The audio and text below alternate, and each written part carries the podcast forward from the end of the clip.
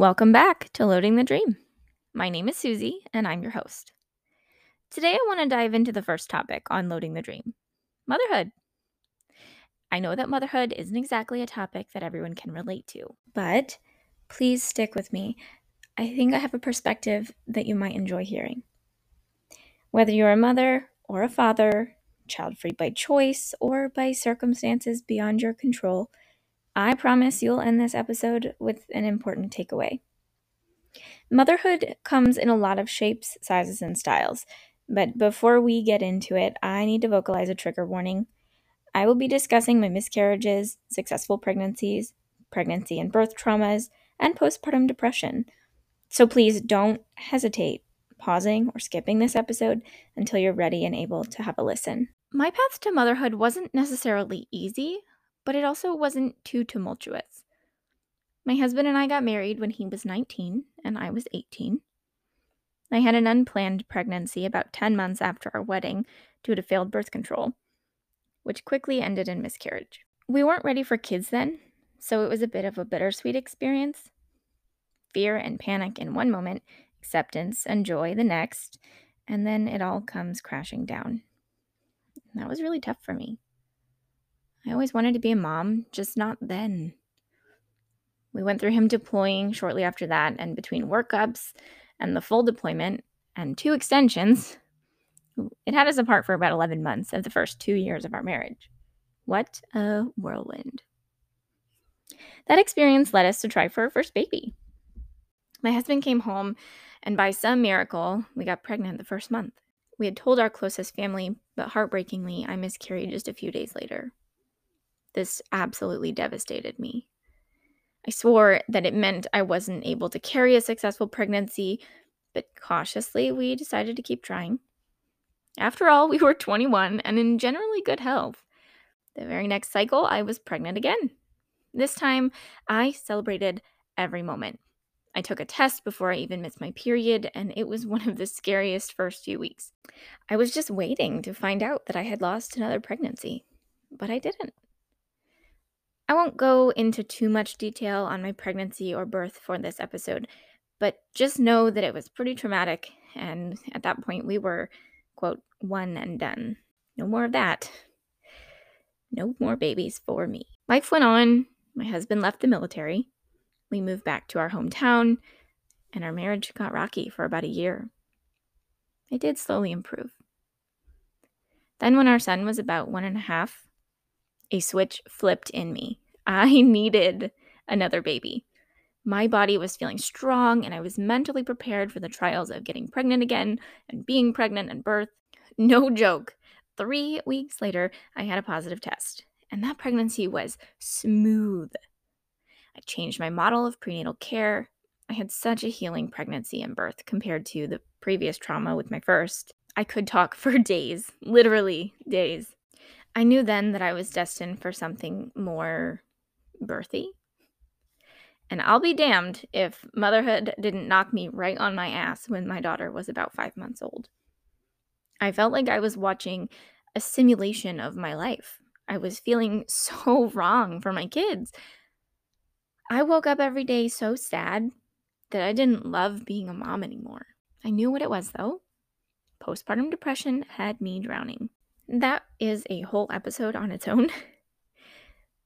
Once I was doing better and off of medication for the postpartum depression, I knew that I was being called to something related to birth. I had spent years at this point in the hashtag TTC community, aka trying to conceive, on Instagram, and infertility was weighing heavily on my heart. Sometimes with infertility, I would see posts about surrogacy or intended mothers and fathers. I watched many of my virtual friends struggle with infertility, or in the opposite, choose to be gestational surrogates for those who needed the help of artificial reproductive technology. So once my daughter was weaned at 16 months, I went for my surrogacy journey. And in April of 2022, I gave birth to a beautiful baby boy for two intended fathers in Europe who are absolutely amazing dads. This episode isn't about surrogacy, but I promise I plan to have a mini series dedicated to the ins and outs of surrogacy in the future. As for my own motherhood, it is challenging and rewarding all in the same breath. I'm constantly thinking about how my actions influence our kids, enriching their lives, feeding them moderately healthily, spending quality time with them, and teaching them how to be kind and good humans. Now that our kids are five and three, motherhood looks different for me. And I'm sure that in two more years, motherhood will look even more different. Just know that I can sympathize with your struggles and your biggest moments of joy as a mother.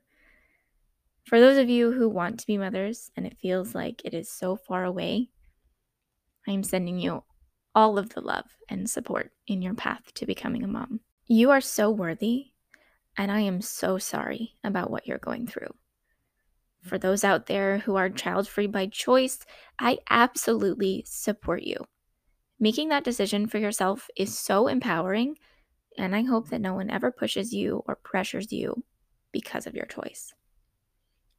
And lastly, all of you men out here listening, whether you're a father or someday aspire to be a father, remember one thing motherhood is hard, and women all around you are doing the best that they can.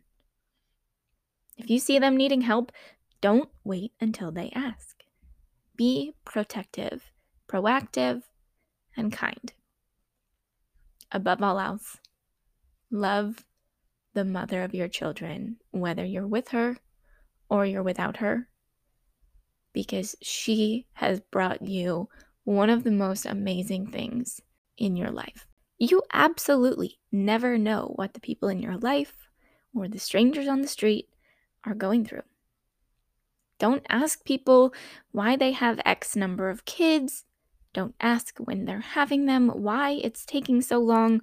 Hell, if they don't touch the topic themselves, don't ask people if they're going to even want to have kids the child free by choice people will want to stick a fork in your eye just as much as the infertility community will. We can all be good people. Motherhood is raw, it is hard, but it can be one of the most incredible, grounding things that can ever happen to someone. However, the most important thing to remember is that infertility can happen to absolutely anyone. And a lot of this stems from you know, medical issues. It can be something like diminished ovarian reserve. It can be MRKH. It could be male factor infertility. There are hundreds of things that could cause an issue. And the best thing that we can do to support others is to take a moment, step back from everything that happens in your life, or who you are, or what you desire, or where you want to be, or where you have been, and remember that the person standing in front of you may want everything that you have. I also think it's important for me to mention that motherhood looks different for pretty much everybody. On one hand, you could be an excellent mother to 14 children, and I give you all the props because I have two and it is hard, and I don't know how you do it.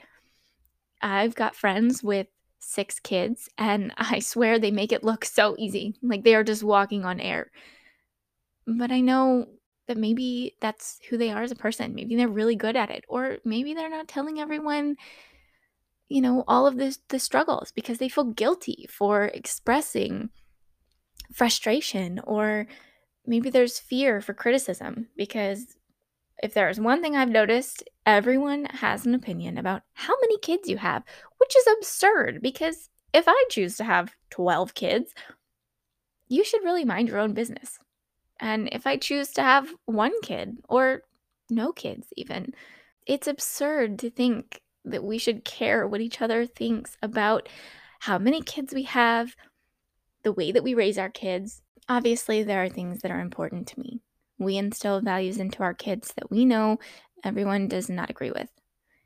I am very much a consent advocate. You know, I like to think that I'm generally a gentle parent, but I have bad days. I struggle with being the mom that I picture in my head, and I think I'm a little critical of myself in that sense. But at the end of the day, I know that my children are going to remember that I tried, you know, that I was there. My mom was absolutely the most incredible mother and still is to this day, even though I'm 27. If I call her, she will pick up the phone. And if I'm crying, she will help me feel better. And if I'm, you know, expressing joy or happiness, you know, she's always there to support you and say, I'm proud of you. You do what works for you. I'm sorry, I'm getting a little emotional, but just know that you're not alone. And motherhood can be confusing and difficult and rewarding and inspiring. And for some people, it's so much sacrifice. There are women and men out there who would give anything to be able to be a parent. I know that my hope is that someday the infertility community does not have to be worried about when motherhood will come for them. Or maybe there will be less stigma. There will be less frustration and anger. There is so much taboo surrounding pregnancy and surrogacy. And don't get me started on the primal wound or anything like that. We're, we're, that's not what we're here for. But when I tell you that the people that I've seen who would give anything to be a mother, and then on the other hand, I see the people who would give anything to not be a mother. Above all else, the way that you approach motherhood, whether you choose to do it or not. But I do think that everyone deserves to have their decisions respected. As long as you're making sure that your mental health is protected and that your kids are protected. And if you choose to go without kids, have no kids, that's okay too. But I never want anyone to walk away feeling like, wow, I have failed and I'm doing an awful job because none of us are out there hoping to fail as mothers or fathers, even. I know that my husband really takes pride in being a dad and he's really, really good at it. He is such a great dad. I just hope that everyone who sat through this and listened to me today has the opportunity to live the life that they want. You know, have motherhood be their story if that's what they want, or not be their story.